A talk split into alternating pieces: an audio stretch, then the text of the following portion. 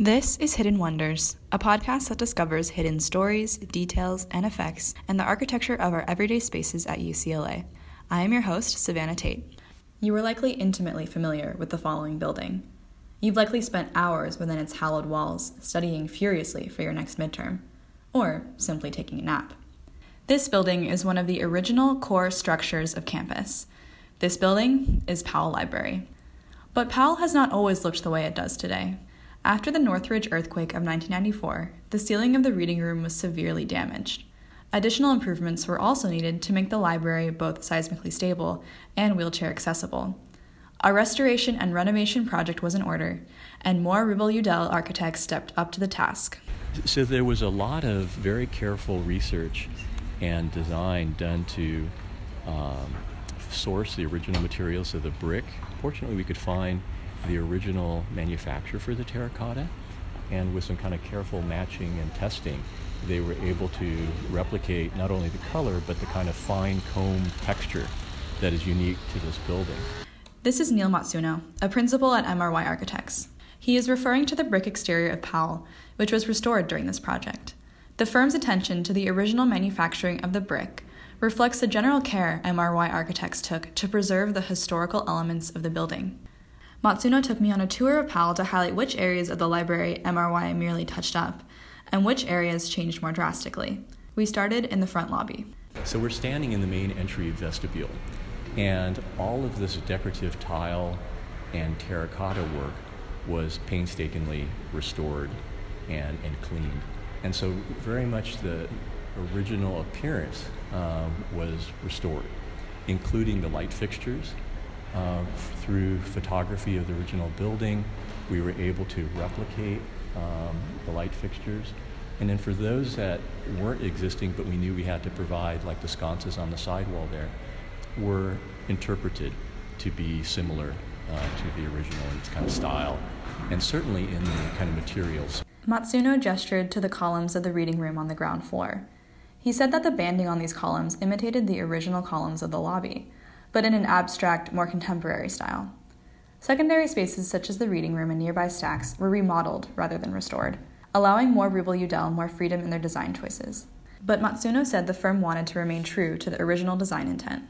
So, so that's an example of a space that was kind of a secondary historical space, um, but we were able to kind of uh, play upon the original palette of color, but reinterpret that with more contemporary materials and to be able to bring in you know more light and, and, and, the furniture as you'll notice in there too is not the kind of historical furniture like is present in the upper main reading room. We entered the reading room of the west wing and walked towards the bathrooms. The bathrooms in this corridor were add-ons to the building but mry left the brick wall bare to highlight the original exterior of the library.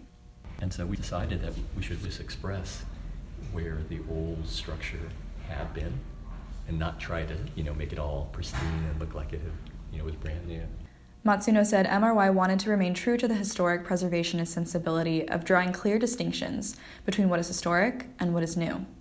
When you're doing a historical renovation and addition, those are the kind of nuanced moves that you have to kind of, the rules that you have to kind of abide by. Though if somebody was kind of knowledgeable and looking at it 50, 100 years from now, mm-hmm. they would be able to tell what was original and then what was added. The line between old and new is also apparent in the main reading room upstairs. Matsuno noted the various light fixtures. While the central fixture in the reading room is original, the fixtures in the rotunda imitate its sensibility in a simplified manner. For instance, you can kind of see where the top of that original fixture has these kind of crenellated detail on the top, whereas here it's just kind of very simple and, and cylindrical. It, it, it was more of an interpretive way of kind of making it a little bit more simple. And so when you kind of looked at the historical fixtures and compared that, it had a very distinct relationship, but it wasn't an exact, trying to be an exact duplication of it. A separate architectural firm took painstaking effort to duplicate and restore the painted ceiling panels of the main reading room, which had been significantly damaged after the Northridge earthquake. Now, the original structure was actually what was called black iron, and they'd taken horsehair and wrapped it in wet plaster, kind of made a ropish kind of thing out of it. And they smashed that down on the back of these ceiling panels and then looped it over the black iron and then smashed it down back at the other end onto the back of the panels. So that's what it's shaken and why panels were damaged. This is David Kaplan of Kaplan Chen Kaplan Architects, who oversaw the ceiling restoration process. To make the ceiling more seismically stable, KCK Architects designed a new backing for the ceiling and recast the beams with glass reinforced plaster, a lighter material than the original wood dyed plaster. In the meantime, the decorative panels were preserved, reinforced, and placed in individual drawers for safekeeping. About a half dozen panels needed to be recast entirely, which required specialists to use multiple stains and finishes in order to capture the original designs of famous muralist Julian Garnsey. So, you know, it was a participation of a lot of really interesting uh, consultants, high quality subcontractors, you know, that were really involved in the work. You know, it really turned out to be a successful project that added on to the seismic work that had already gone on. Kaplan said that preserving campus architecture became a focus after the earthquake because the federal government offered funds for repairs and restoration on historic buildings. These projects required a historic preservationist consultant. Big institutions around the time of the 90s had started realizing they had to do seismic upgrades. When the earthquake happened, that triggered a lot of work and really changed, I think, the whole approach and this importance of preservation as part of the funding for these institutional buildings that were accepting government money also you know kind of work together with the realization that these buildings were nice resources for the campus the appeal of historic preservation has extended beyond college campuses to the historic neighborhoods and districts of Los Angeles. Kaplan explained that the California Environmental Quality Act, which evaluated the environmental impact of construction projects, also provided guidelines on protecting historical and cultural resources throughout the city. So there are designated landmarks. There's landmarks that are designated by a city, there are landmarks that are designated by the state or the federal government. But when you get into the CEQA and California Environmental Quality Act, it asks essentially the same questions.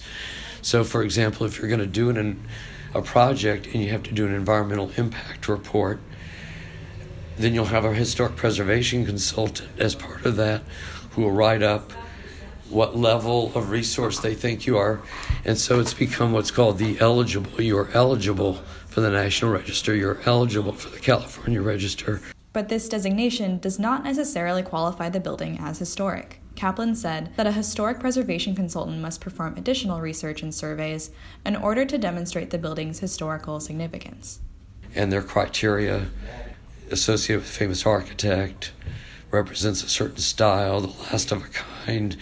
There's a very general one that is sometimes overused, which is represents social movements of history.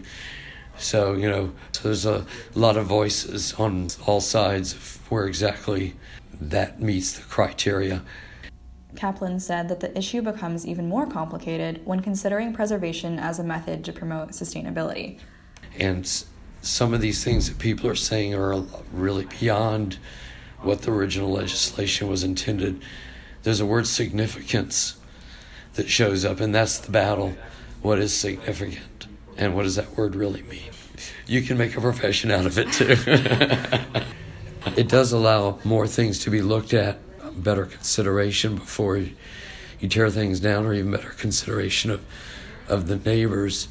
But at a certain point, you have to pull back and see if it's just a no change kind of mentality. This no change mentality, as Kaplan explained, can affect the availability for new housing and transportation projects in Los Angeles. And with an ever growing population, a scarcity of these resources may prove to be a significant issue. Kaplan suggested striking a balance between the two. I frequently say preservationists should go to Europe or to England and see you know very modern next to or see larger buildings next to smaller buildings and you know does that really impinge on the history that you're trying to get from that structure as more people move into Los Angeles, residents must learn to tolerate the changes that accompany these growing pains. And Powell Library, by accommodating both the modern and the historic, encapsulates this balance. For Daily Bruin Radio, this is Savannah Tate. Thank you for listening to Hidden Wonders.